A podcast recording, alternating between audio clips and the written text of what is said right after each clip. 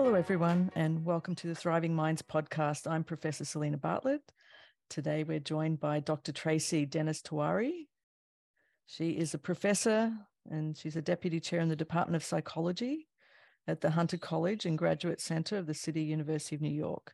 She's also a primary investigator on a grant looking at difficult emotions in adolescence. And how I came to really understand her contribution and why we have her on the podcast is she's written a book called Future Tense Why Anxiety is Good for You, even though it feels bad. And I really loved the article she wrote for the Wall Street Journal in praise of anxiety. Welcome, Tracy, to the podcast. We're really excited to have you here. Thank you so much. Thank you, Selena. Really great to be here with you. So, do you want to tell the audience a little bit about who you are? Sure. Um, I uh, started life as a classical musician. For those musicians out there, I was an oboist, one of the most uptight of the uh, orchestral family, if you know the instrument. But no, fun, definitely fun. definitely fun. Um, I now, you know, as a professor of psychology and also as a writer and uh, a digital therapeutics entrepreneur, I, I uh, have a few hats I wear. I live in Manhattan with my family. I have a husband. I have two kids. Uh, my son just turned 14 oh, wow. Friday, as a matter of fact. Wow. And my daughter turned 11 a month ago. Yeah, wow. thank you. Um, and I'm a fur baby mother as well. I have a little Yorkie poo named Nochi that we uh, we adopted a few years ago. Um, and uh, and what else to say about me? This uh, Future Tense is actually my first book. I've been you know a scientist for 20 years, and I I sort of looked up uh, just a handful of years ago after just being in the research lab and realized I had a lot I wanted to say to people and to try to translate some of this work yes, I've been doing and also to kind of draw conclusions that maybe the research didn't draw. So um, I'm really happy to be speaking with you all. Thank you so much for doing that. and because uh, it's so easy to keep going, isn't it? And we're under a lot of pressure to keep going. So I was really uh, interested to learn um, a little bit about your transition from being a musician to becoming a psychologist. And that was really interesting how you did that. Do you want to describe how that happened? Yes, I was, uh, as I said, studying classical music. Uh, I was at a, a, conservatory called the Eastman School of Music, which is in upstate New York, in New York State, in the States. And it's also part of the University of Rochester, which is, uh, you know, this large university system. And I had the great opportunity to take classes in anything that fascinated me while I was studying music. So I was drawn to psychology pretty early on and started taking courses. And I volunteered at a place called the Mount Hope Family Center, where they had just started really uh, studying child development and, and also child vulnerability and resilience from a very uh, rigorous scientific standpoint, really early in the field. And I was working on a study of child maltreatment, where kids were brought into our program who'd suffered documented abuse and maltreatment.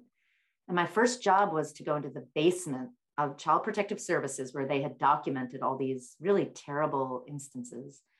And I would pull the files of kids I was working with every day, and I would have to code the different experiences they'd have for the type of abuse. Was it sexual, physical, maltreatment? What was the severity? What were the details? It was, even to this day, I'm, I'm actually feeling my throat close up, remembering how terrible these stories were. But then I would go, you know, that later that week, I'd work with these kids and they were still so bright and beautiful. And it just, over the, the months that I was working with them, I think it awoke something in me that I didn't really know was there. Um, this passion for understanding what is this that allows children uh, who were so harmed to still be resilient, to still find hope, um, and how do we help them do that? Uh, because it can be very a very dark a dark path when you've suffered these kinds of experiences, as so many people do. And so in my junior year at conservatory, I sort of out of the blue made an announcement to everyone I'm leaving music. I'm going to pursue psychology. But I think it was the right choice. I've been getting up every morning thinking only about the work and these kids and learning more. And, and so it was a, I made the shift and, and went on to grad school and uh, got a degree in clinical psychology and then retrained in neuroscience. And I've been a researcher really ever, ever since.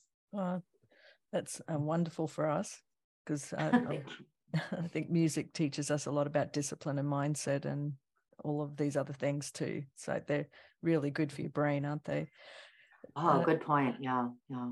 So in the book that you wrote, um, in praise of anxiety, and that, and then your book Future Tense: Why Anxiety is Good for You, even though it feels bad.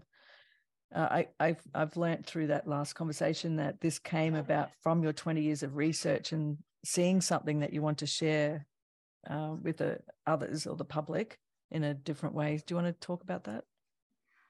Well, I, I did officially become a, a, psychologist about 20 years ago, um, and I defended my dissertation on September 11th, 2001, as a matter oh, of fact. Wow. On the 9 11. Uh, I was in Pennsylvania, um, but I was living in the city, and as I was defending, the towers were falling. Wow. So I came out as a newly minted PhD into a completely different world, one in which I knew better than ever that this was the right field. This was a this was a time when the mental health crisis was the pressing the pressing health crisis of our era there was so much to recover from and so i put my head down for those 20 years and did research on emotional health on anxiety on you know on uh, on on resilience and stress and and really tried to look at it from all these angles. And when i looked up about five years ago just to see where, where are things how are treatments going how are how's the state of mental health really we're not doing not only are we not doing any better than we were 20 years ago by some metrics we're doing worse. And anxiety disorders in particular which i've really come to specialize in over these years those are on this upward trajectory with our young people especially despite the fact that we have many excellent treatments i myself have contributed to some of the body of research testing out these treatments we have pharmaceutical interventions for, for those for whom it's appropriate we have uh, wellness, science based wellness practices that are excellent. We know a lot. So why are we doing worse than ever before? And there are many answers to that question. So I'm not going to pretend it's a simple answer, but I believe one answer that we ignore or don't really fully wrap our arms around is that what we mental health professionals have taught people about mental health and anxiety in particular is actually one of the blockers, is actually inadvertently I think, accelerating some of these mental health problems that we struggle with because the only story we tell of mental health is a disease story. It's a binary that you have it or you don't, like you have cancer or you don't. You have mental health or you don't. And mental health is somehow the absence of emotional struggle or the absence of bad feelings. But the opposite is true. And so there's this downward extension of this disease model that actually primes us to do all the unhelpful things, actually, when it comes to our mental health and well being, and fewer of the helpful things. And so I think in this, again, completely unintentional and inadvertent way, we meant I'm, and I am part of this group I'm calling out, we mental health professionals have actually conveyed some harmful fallacies about anxiety in particular. we do want and we have the opportunity to fix some of those fallacies.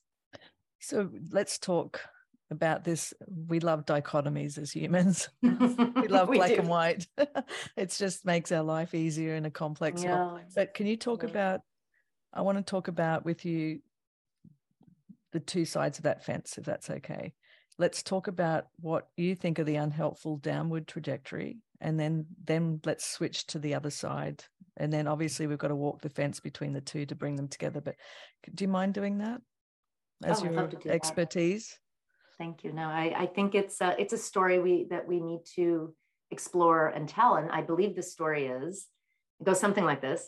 Uh, we, as psychologists and psychiatrists and mental health professionals, we've to make mental health uh, appear to be a valid human struggle, we've realized we have to medicalize it. And so, in these efforts, our models out there were physical health models, which means, oh, if it's something that's worth treating, it has to be a disease. And so the fallacies when it comes to mental health that come along with that is that, oh, well, if it's a disease, it means if I struggle with mental health, um, that um, it's a malfunction or, or that feeling those difficult feelings are dangerous. And, and then quick, fast on its heels, the second fallacy is that, well, if it's a disease or it's a dangerous malfunction, we have to fix and eradicate it. So that when we are, for example, anxious, and we perceive that that anxious we feel it it's sort of the three f's right we feel that anxiety is dangerous when we experience it we fear it because we think of it as a disease state and then the third f is we flee from it we avoid it Because what do you do with, cancer? You don't hang out with cancer and you know uh, just just kind of hope that it's going to resolve itself. You have to eradicate it. But that's when we try to eradicate anxiety, when we suppress it, when we avoid it, it always makes it worse. So anything you suppress is going to come back stronger. And it's an opportunity cost because when it comes to mental health, what we really need to do is we need to build skills in working with these difficult feelings like anxiety, sadness, fear, right? And then, and to learn how to distinguish and anger and how to distinguish these feelings from a disorder such as an anxiety disorder. But now we equate all feelings of anxiety with a disorder. So, therefore, of course, we're going to try to suppress and eradicate it instead of finding ways to work with it, even listen to it and consider that maybe this emotion, which is so painful, actually has advantages to it that we've evolved to have. Yes. So that's, uh, and what about the other side? Uh, that's the, you are talking about the flip side of the evolutionary advantages. So, what this reminds me of, uh, we interviewed Dr. Randolph Nesse on the podcast, mm-hmm. um, one of the founders of the field in evolutionary psychiatry and medicine. And he talks just what you were like, you're, you're talking exactly in the same light, except I think, think you might be more in modern uh, t- treatment of younger people and thinking in that way. So, his work started in the 80s, and he mm-hmm. was a psychiatrist helping a lot of people and then discovered that it wasn't really helping in a way. So he went to work out why we have all this anxiety. And he worked with George Williams, the founder of the mm-hmm. field. Mm-hmm. And what he talks about is yes, we're meant to have anxiety because it's 50% of what he was looking at was social anxiety mm-hmm. because we need to belong in our tribes. And if we have any sense that we mightn't be belonging for lots of these reasons you're discussing, then it makes us feel afraid because we need to be in our tribe for survival. So I'm interested in your take on his message as well. And I and I you know I know of their important work and evolutionary theory is very fundamental to the perspective I take because I've been trained as what's called a functional emotion theorist, which is very evolutionary. By the way, um, Darwin. Uh, I don't know if you guys mentioned this in your discussion, uh, but Darwin, in his trilogy, so his, his evolutionary theory really was written out in three books, the third of which was the expression of emotion in man and animals. A whole third of evolutionary theory is about the double edged sword adaptive nature of emotion. And so when, when you think about any emotion from an evolutionary perspective, it has two pieces to it fundamentally. Emotions are information and preparation. And Darwin even said this. This is not new. this is, you know, 100, what was it, 180, 190 years ago? And what that means is that all of these emotions, which are painful by design often, because they need us to sit up and pay attention, right? As you say, the social anxiety example, if you're not with the tribe, you are dead from an evolutionary perspective. So it has to grab you. But in the case of anxiety, it's a really interesting emotion. We can contrast it with fear to understand why. So, mm-hmm. fear the information is that you face a certain and present threat, like a snake is about to, to bite you. And there's no there's no ambiguity about that. So that's information. The preparation is that the three F's, right? You freeze, fight, or take flight. And so eh, uh, fear evolved to help us do that. Anxiety has nothing to do with the present moment. Anxiety is apprehension about the uncertain future. And that information is that the, the future, which you cannot know for sure, but when you're anxious, you know that something bad could happen. That's that threat and, and that dread. But anxiety tells you that something good is also possible, that there's still hope. And the, so with that information in hand, and you're and you're really holding these two complex things in your mind, right? It's a triumph of human evolution to be able to imagine these futures of two of two paths. But when you hold it in mind, what anxiety prepares you to do, it primes us to persist, to work hard and to make those positive outcomes into reality so we can avert disaster. And so if if anxiety were only about future dread, we would just we would despair. And that's not the then that's a different emotion. so so anxiety from an evolutionary perspective, it's a civilization builder because we're imagining the future, things that haven't happened, and we're creating the best possible outcome we can. And so why if you think about the danger of just suppressing and eradicating and medicating this emotion out of existence, it's profound because anxiety is a feature of being human. It is not a bug or malfunction. Yes. And so, and I bet you see this a lot because um, I certainly did uh, when I was living in America, is that parents don't want their kids to be anxious. Mm-mm. Oh my goodness. So it's, and as parents, we're always trying to do the best thing for our children, of course, right? And it's a very competitive situation too for people to get into the top colleges and and all of those kind of things. And other people are just trying to survive. I understand that too. But really what we're doing is disabling our children. Yeah.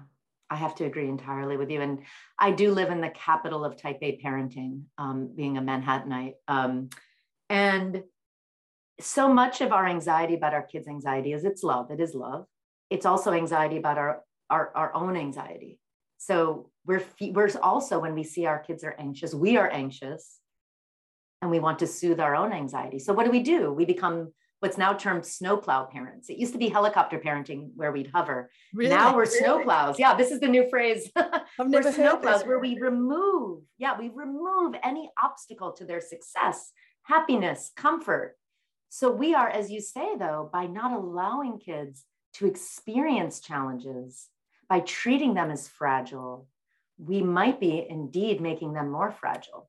And, and so in, in my book, uh, my chapter that I really devote to parenting and talking about kids, not only do I open up with a huge parent fail, because I really did, I, I make as many mistakes as everyone. Um, but the chapter is called Kids Are Not Fragile. And I introduced this idea that was uh, a term that was coined by uh, Nassim Nicholas Taleb called anti-fragility. Yeah. This idea that there are things and systems that gain from disorder or from challenge. Um, so the immune system is anti-fragile because if you don't throw germs and microbes at it, it will never learn to function. Our muscles are that we have to strain and work them for them to work and to build strength.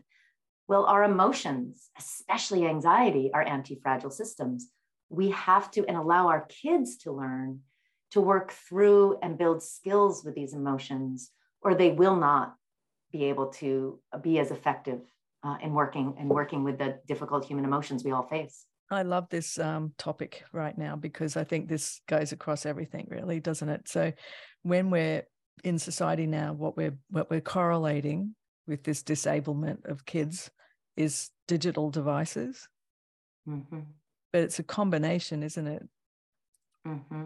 Is what? Yeah, I, I, that, that's a great point. Right, we blame it all. We lay it at the foot of the machines, right? but we but we aren't seeing what's... our role. We aren't seeing our role as well. Not that we have to blame ourselves or parent blame, but there's also seeing patterns that are and ways that we can be more helpful and less helpful. Um, and that's why I've always been. I think this binary again, talking about the binary I think that there are problems with social media. I think there are problems with the digital uh, infrastructures that run our lives. But I think to blame everything on them is a missed opportunity because there's so much more that's contributing to our kids' ability to build, to learn to love, to learn to create, to learn to tell falsehood from truth. I mean, these are Erich Fromm defined that in his, uh, you know, in his some of his great work, especially uh, the Sane Society. You know, he talked about how what is mental health how do we diagnose it or not diagnose it it comes down to these three things can we as human beings do we have the ability and are we empowered to love to create and to tell falsehood from truth. And so many factors are interrupting our kids and our own ability to develop those core human capacities. Yeah sometimes it's a flip back because if uh if because before the previous generation was a bit more hands off parenting but also more involved parenting in a way mm. because it was more less complex. Like there was normally one parent at home or all mm. sorts of hmm. things it was quite different and with the shift towards individualization and and attachment to material possessions over emotional development in a way so there's so many confounding features that I can see you're talking about. So it's not even so many. Yeah. yeah, so I think of growing up in the 80s. I, I, I joke about this because my parents weren't actually all that hands off, but I felt like they would let me play with glass if I wanted to. They're yeah. like, or hop on your bike and go. I grew up in the suburbs. Go into the woods. Hop on yeah. your bike. And these are small but fundamental things that, as you say, uh, has steadily been eroded over the past few decades for various reasons. So this leads to us um, to before we move to your book, which I think the audience will love to hear what your take home messages are, etc. But let's talk a little bit about your research in your lab mm-hmm. um, and the fund uh, grant that you've been funded to investigate difficult emotions in adolescents. This is something mm-hmm. all of us struggle with, I think, across the generations forever, because it is an adolescent brain. It's it's got lots of features for good reasons. Mm-hmm. Do you want to tell us a little bit about what that research is showing you, or what you're do- what exactly what you're doing? Sure. Um, I have a few streams of research, but this particular study, the IDEA study, the Investigating Difficult Emotions in Adolescents study, it's actually a study of teen risk for suicide. And I'm working with my incredible collaborator, Regina Miranda, who's also an, an internationally recognized researcher uh, on suicide in youth. And we joined forces on the study because, you, you know, my research lab has been, you know, for two decades called the Emotion Regulation Lab and really it's you know that term which i think has become much more popular. Back then it was a little more off-putting to people to call it emotion regulation. But now we know that emotion regulation is about this way of working with and experiencing emotions that can lead to positive outcomes but also to get in our way and to create risk. And and I, have studied a lot of um, kind of you know used multiple tools for understanding how emotions develop and how we learn to regulate well or poorly including neuroscience measures, as well as the context of parenting and, and culture as well. And so Dr. Miranda and I really joined forces on this project because we um, there was a call from the NIH to understand not just general risk factors, but proximal risk factors that can create heightened risk for suicide. Because we know that we don't understand risk for suicide all that well. But something we do know is that once someone has made an attempt or started having intense suicidal ideation, that within that first year afterwards, that is the riskiest period for an actual suicide to be attempted and, and, and God forbid, but maybe completed. Um, so we are we are really studying from multiple standpoints the emotional uh, and and biological profile of of young teens, many of whom are Latina, Latino, and underrepresented groups, and experiencing um, in our group some significant other risk factors. What might actually uh, be some of the most direct predictors of what might increase ideation over time or even lead to an, an attempt? And we recruit people when they're in the emergency room department when they've had a crisis. Um, and they've been brought there to try to protect their lives. So um, it's a very, um, I really want to shout out to my colleague again, Regina, Dr. Miranda, it's an incredibly important study. It's um, we feel the incredible responsibility of mm. gaining this knowledge and then translating it as quickly as possible into the real world. And so much of, of the suicidal um, experience, I think, is about these emotions of, of feelings of belonging, feelings of hope, you know, feelings of, you know, it's both the social and the individual and the, you know, all of these things are coming together to really lead people to make these these you know to kind of lead them inexorably down this path and we have to do everything we can to give them tools they can use to to um, step off that path. So this seems like it's a really big intersection between how you came into psychology. I think it i think you, it, you know i've always yeah with kids well say more about what you mean about that. Yeah so like you're you were noticing their resilience and all of these things and now you're dealing with the other side of it where the where it doesn't always play out that way and um, in these because of the you know we know that disadvantage of poverty incarceration uh, racism all these things play a big role in leading to mental health crises so it's like you're trying to work out how do you tease apart the ones that are doing post-traumatic growth versus vulnerability and susceptibility and trying to work out how to That's help right. yeah. distinguish that yeah and where are the where are the leverage points where of course, it's um, there are these vulnerabilities, but sometimes these vulnerabilities can give us insight into the double-edged sword of human resilience, right? So, so we know that a thwarted, you know, a thwarted sense of belongingness, that or the feeling that you're burdensome to your loved ones, or you know, the, this feeling of hopelessness that your future cannot change. Like all of these are are pressure points and tipping points. And so if we know that we understand more about the subtleties of that and the individual differences that how individuals experience that separately in the context in which they're living. Yeah that's exactly i mean those are the, that's the work that is so important and, and needs to be done. So you're right i think i have started to come full circle. So what has been the most dis- surprising discovery really that you've made that you weren't really expecting to make going in with you know that's the beauty of science is you have a yeah. hypothesis but it doesn't always play out. That's what science is. all the time actually. Well you know um, one um, area of research that I've I've uh, been focused on for the past oh I think about 15 years now is um, is a alternative intervention approach uh, called attention bias modification. So we know that cognitive behavioral therapies broadly are some of our best most most empirically validated treatments. There's a there's under that umbrella an, an, an approach called cognitive bias modification where instead of CBT, which, which really targets very conscious, deliberative, talk with your counselor, work through these, um, you know, these unhelpful, maladaptive thoughts and behavior patterns. Instead, what cognitive bias modification does is targets unconscious biases that we may not be really aware of at all that are also drivers of a host of mental health challenges like anxiety disorders, like major depressive disorder, like addiction, and the list goes on. And the beauty of these techniques, I focus on one called attention bias modification. And actually, Colin MacLeod, who is an Australian uh, uh mm-hmm. uh, researcher, really is the father of the attention bias modification research and, and approach.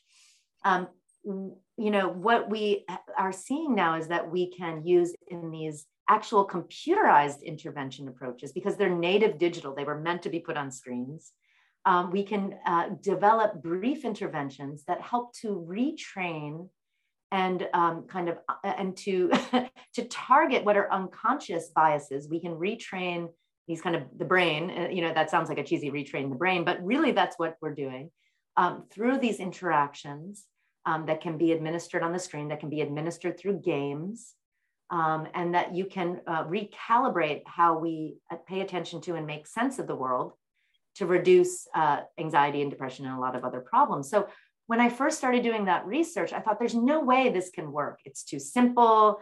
You're looking at kind of images on the screen and you're just responding to them. You don't have to think about it. But we have found through, you know, decades of this research that there are really some powerful effects, both as a standalone treatment and then adjunctively to more traditional therapeutic approaches. So, and the fact that it can be gamified and, and, and delivered on on devices is an incredibly important goal for reducing barriers to mental health access. So it's been something that I've now devoted my research to. I've co-founded a company to you know try to actually get this treatment out to people. So it's um, it's very exciting, but it still surprises me every time. Yeah. but the evidence is there, so I keep on following the evidence uh, breadcrumb trail. uh, this is this is a deep conversation because one, when we started the podcast, we're talking about the things that take us down the path of making anxiety worse for people.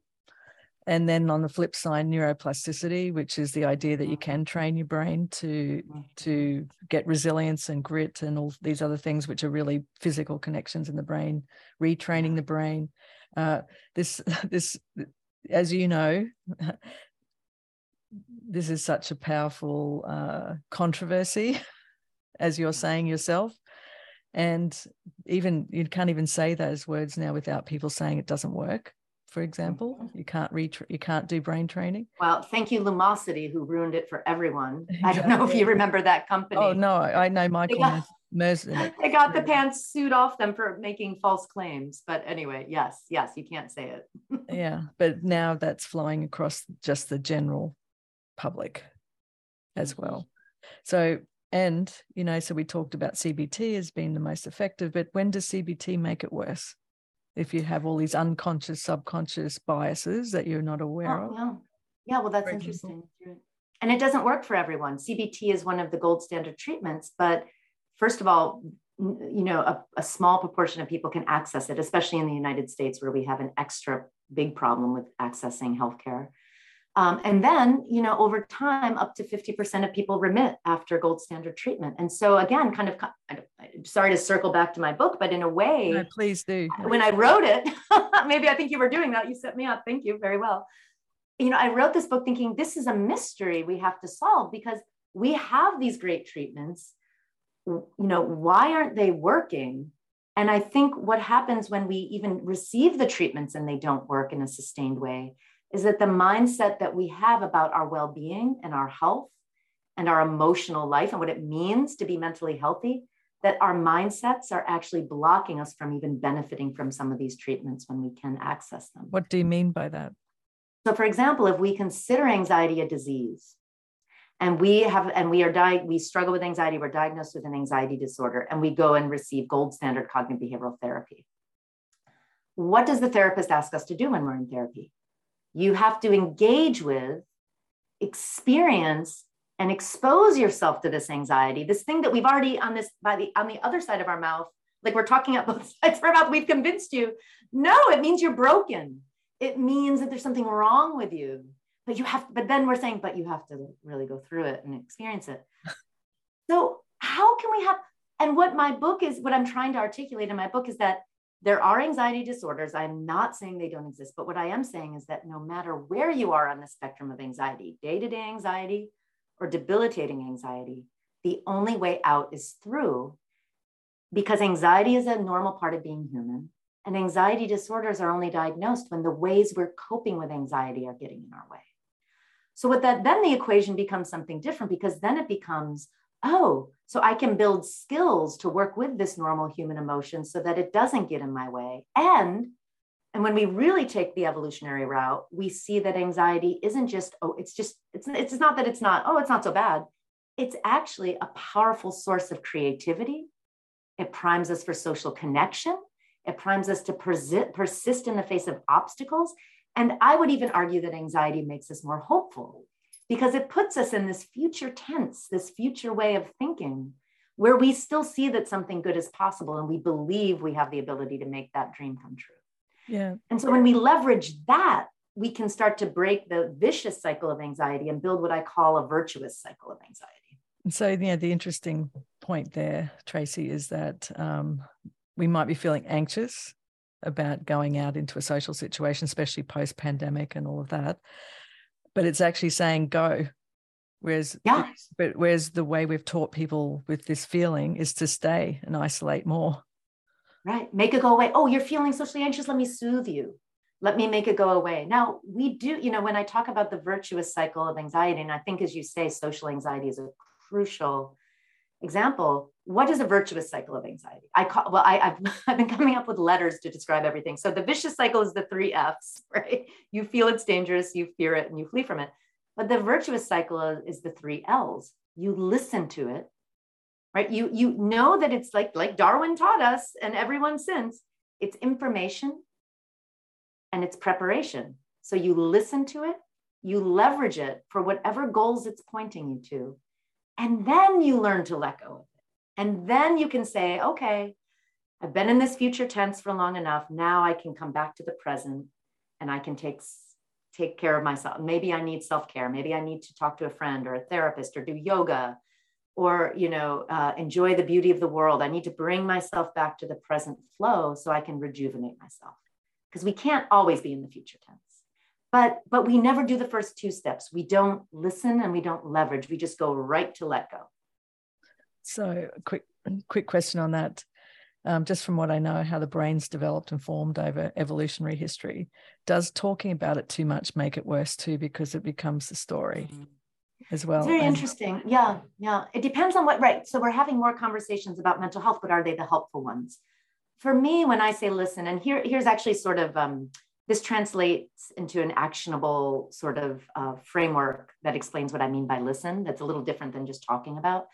Um, so many of us, myself included, will sometimes wake up at, you know, 3 or 4 a.m. You have the worries going through your head. All of us have experienced that. And when we wake up like that, it stinks. It doesn't feel good. But often when that happens, these worries are sometimes information that we can benefit by listening to. So this happens to, I mean, it happens to me, you know, pretty often. Um, just like uh, a week or so ago, I woke up early and uh, couldn't get back to sleep. And I felt those worries start to churn. And so I decided to listen. So I took a little breath. You know, you can, you, you know, even knowing a breathing technique is good because it sort of gives you that space. I like the four, seven, eight breathing technique. which is inhale for four, hold for seven, exhale for eight. It really activates the parasympathetic nervous system and brings us down a notch. I breathe for just a minute. And then I said, okay, what are the worries? What's rising to the surface? And I listened. I let those feel. I didn't fight them. I didn't eradicate them. I let them come. And I discovered, oh, you know, that there are a few worries, but the top one is this thing at work that I left undone. I'm dropping the ball. I'm not feeling good about this. It's something, you know what? It's, I need to take care of this. And the minute I realized that was weighing on me, I then made a plan. So I leveraged that information and I said, okay, I'm going to get up in the morning. I'm going to send this email and do this thing that I need to do. And the minute I decided that action plan, my anxiety went down because I was, and I was listening to its rise and I was listening to its fall. And I knew that that was at least part of the answer for me. I'm on the right track. And once I had the, I had the information, I had the preparation, then it was time to let go. I needed a few more hours of sleep, frankly. So I, I just, you know, oh, you might hear my dog in the background. Sorry about that. All right. I, you know, I, with that kind of calmer state, because I'd made an action plan, I was able to rest a little. I kind of, you know, I was in and out of sleep for a bit. And eventually I was able to go back to sleep. I was able to get back to a restful state where I let go of that future thinking because I listened and leveraged. Now, that's not going to happen every time or work every time perfectly, but I get better at it the more I do it. Absolutely. And sometimes my best ideas come when I just listen to the mishmash of feelings and thoughts in my head that are uncomfortable but important. Yeah. I mean, let's just face it, you're running a big lab, you're raising now about to have teenagers. it, it is real. So, what we talk about a lot in my books and on the podcast is how do you protect yourself from that because it's a real set of things happening. It's not pretend. Um, that that's a huge amount of things, pardon me, that we're juggling. So, because sleep's so important, uh, they've shown seven to nine hours is absolutely essential for our health because it gets rid of toxins and that build up over our lifespan. You know so what we want to think about is how we listen earlier too so that we don't have to listen when we're subconscious or asleep. I mean that's so and right and it becomes a practice right and actually listening to i have a little dog uh, until he comes in come here Notch.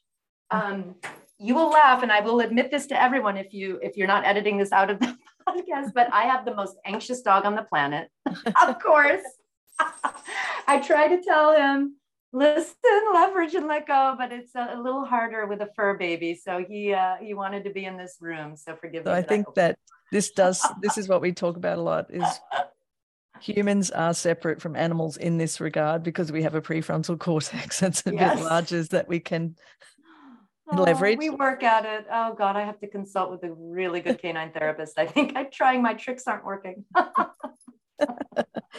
so from your book, um, for people listening that want to you know, read your book, can you just give them a couple of tips or strategies that you wrote in there for awakening wellness to embrace anxiety, to lead a healthier, more thriving life? Yeah, I, I think um, you know my my my book is it's definitely in this realm of self help, but it's really more of an idea book. And uh, the whole really, if I achieve one thing, it's to ask people to consider to reconsider the role of anxiety in their life. So the whole book is sort of a mindset reset. And then at the end, I have a framework and some actionable tips for people to bring this mindset reset into their life. And it really is um, with the practices, and I'll, and I'll throw out a couple possibilities. The, the early morning waking worries ones is a good is a good one because really what you are doing when you're when you rethink and change your mindset about anxiety is that I'm going to take every time I have the impulse when I feel anxious to make it go away, just create a small space to give yourself the chance to listen to it. And so the listen, leverage, and let go, and know that mental health is not the absence of emotional struggle. It's actually the ability to listen to and work with and sometimes fall down, but to experience these hard emotions and come out the other side and and and sometimes and, and increasingly use them to make your life better and to be more aware of what matters to you in life so i i actually um, and i think we we talked about this maybe before our conversation Um, but I, I, I, write about and I'm very interested in perfectionism as a as sort of an expression of debilitating anxiety for some people. And what we see in perfectionism now, perfectionism is a standard of flawlessness, of course, where it's all or none. You either achieve this un, un, unachievable, really, all the time, or you're an abject failure. And we know that perfectionism is just bad, full stop. It's just unhelpful not only does it increase uh, a lot of distress, both you know, depression, anxiety, and even suicidality, real perfectionism also leads to diminishing returns. You never know when to stop putting in that effort. You never know when it's good enough. You don't learn from your mistakes because you don't allow yourself to have them. So perfectionists, ironically, actually turn out worse, um, uh, worse uh, products, so to speak, or or do less well than they than they might do otherwise because because they can't uh, actually engage in the learning process that we all have to go through. It's just too painful for them. So I talk about this alternative to perfectionism called excellencism, which is a mouthful. I'm working on a better term, but but essentially, what's helpful about that term, excellencism, is that instead of the pursuit of perfection, it's the pursuit of excellence. And the thing with that is that when you're pursuing excellent, the trick is you know that sometimes good is good enough. You know that to get to excellent or really good, you have to make mistakes. And you become a real ninja, really agile at learning to at, at learning to learn from those mistakes.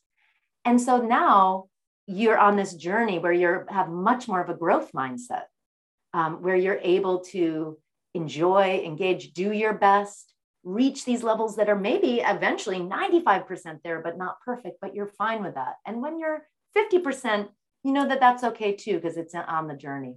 And people who are excellencists do tend to be more anxious. They're striving, they're still working for this future, but not debilitatingly so.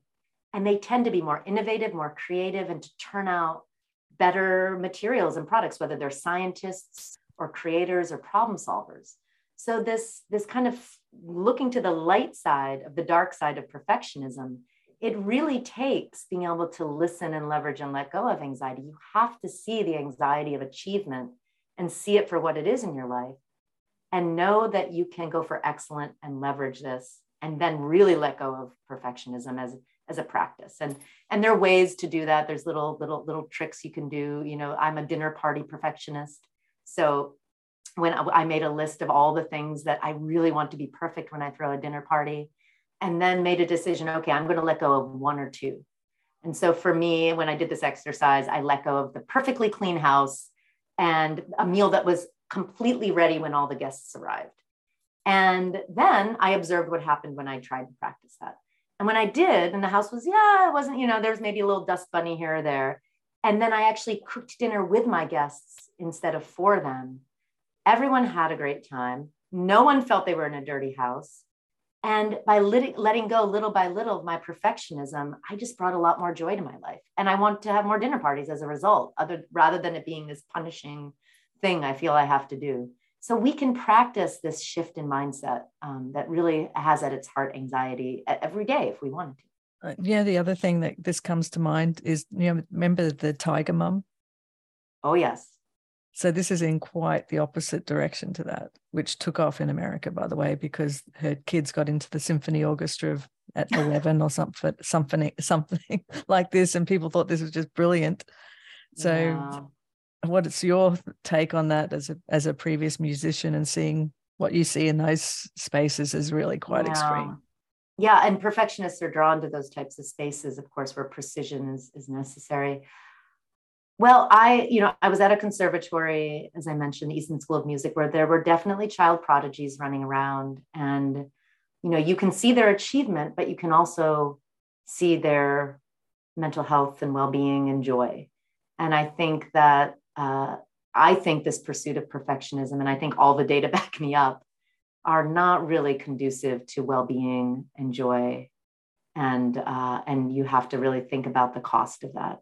And what if you could be a tiger mom, but not and be? Is there another animal that's less tigerish? Like, is there a version for an excellencism where you encourage your kids to grow, to make mistakes, and to do their best, whatever kind of mom that is? We can still support our kids in achieving their dreams and doing wonderful things. And we don't have to fear that they're going to fall by the wayside. Indeed, they will probably have more resilience for the long run and they will not be falling apart and having nervous breakdowns at 30 years old or whatever it is. And I believe me, I wish on no one that. And I and I hope that the children, no, no, none of these children have that. But the data show us that that's a risk. Exactly.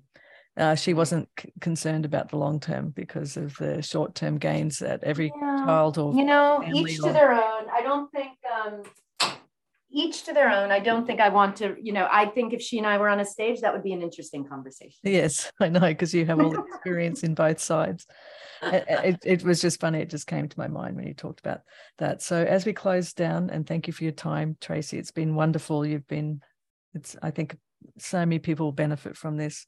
Wellness and thriving across your lifespan is so much more important than just accomplishments and achievements because they don't go with you, do they? And I see this at many people at the end of their life, no matter what age that is, it's not the focus at all. um, so, uh, what would you say your life purpose is now, and and what advice would you, with all of these tools you've learnt, give to your younger self? or, or younger person trying to emulate you? Yeah, I think um, I think my mission now is to change, to be part of the change that will allow people to think differently about their mental health on a fundamental level. I think we have to throw the disease story of mental health in the garbage. I think there are very few, some examples of, of serious mental illness that the disease story might be helpful. But I think for most mental health problems and the ones that we talk about the most, like anxiety disorders, like major depressive disorder, addiction, maybe even addiction, maybe even right, maybe there. I think there's a whole host of them where this disease story is actually causing more harm than good on for most people. I, so my mission is to throw that in the garbage and to tr- and to really create a different story and model really one uh, in which people believe in their resilience again, their mental health resilience, and they believe that that the work of being human is messy. We are not robots. Mental health is not the absence of struggle. It is the ability to struggle and to draw on our communities and loved ones to help us in that struggle and then to give back. That's for me, that's what I think we mental health professionals should be convincing people of. And it's really time to change the way that we're approaching mental health because I think it's pretty clear it hasn't worked. So my mission is to really start to push against the system we have now. If there are parts that are working, let's keep them. I believe in science. you know, I think there are great tools there, but I think we have to start being very, um, we have to be very clear-eyed and let go of the things that aren't working. And so my mission is to be a part of that process. Um, I am a recovering perfectionist, so I do wish that I could have given my younger self the advice of of um, of knowing that the mistakes that she would make would actually lead to some of the best parts of her life, and I would uh, try to convince her of that fact, and to remind her that being open to those mistakes was actually the key to uh, just wonderful, amazing unexpected things that were to come. There'll be a lot of people listening here that also, like you, have 10, 14 year olds, um, maybe similar to you, thinking, have I done that to my kids? Or what are, what are you putting in place to put boundaries around? Because we always try and flip too far to the other side sometimes.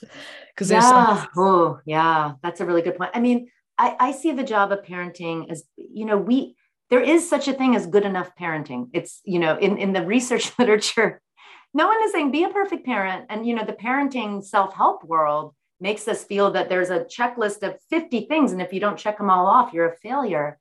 The truth is, we can be good enough parents if we give our kids love and unconditional positive regard, which means we don't have to approve of everything, but we have to love our kids in the, in the context of everything even when they make terrible mistakes in their and their choices. We don't have to agree or approve or facilitate, but the love has to be there. I think we have to follow our kids' leads on what they're passionate about and just support them because I think that's how kids find purpose in their life. And I think kids are lacking a sense of purpose today that's pretty profound because there's so many reasons for it. Um, I think the hyper consumerism that they're sort of living through, which is just amplified on social media where they themselves are the are the products to be consumed that's insane right and, and that it's the number of likes and followers and this way of being i think erodes one's ability to find purpose and identity. So i think our job as parents is to help kids do that even in the face of our own fears and anxiety to know that our job is to help them through not around those struggles and to believe that they can come out the other side stronger.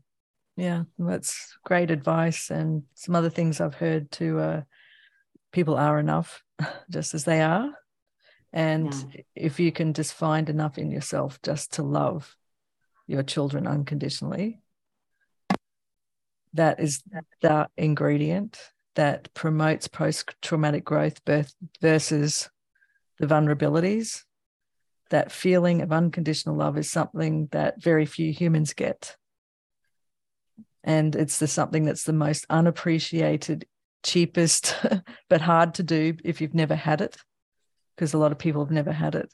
So that and that's why people love dogs because it is really unconditional love and that's yeah, that's where we learn it we can learn it there but then we have to extend it to humans as well um, and that's the bit that i think is the missing ingredient and um, it is um, sometimes harder to love a human than a dog unfortunately well, dogs don't. Um, dogs love back unconditionally. Yeah, they're yeah. It's just much less complex. But no, I think that's I think that's absolutely right. So, Tracy, wonderful work. Do you want to tell everyone how they can find you, your books, um, everything? Yeah, thank you so much. Yep, my book uh, you can find pretty much everywhere, and uh, it's great when you buy from your local bookstore. You can ask them to order it in if they don't have it in stock. It's Future Tense: Why Anxiety is Good for You, even though it feels bad. And then my website is Dr. Tracy PhD, where all sorts of stuff is there. The book and some some uh, articles I've written and some media um, appearances as well. Thank you so much for um, shifting our conversation to brain health and fitness um, and helping people see their beauty. Um, that's what our podcast is all about: is shining a light uh, on the amazingness of people and trying to change the story about how everyone's really bad and oh. the world is, you know, terrible. So thank you for being the light, Tracy. Oh, thank you so much. I've loved speaking with you. Thank you.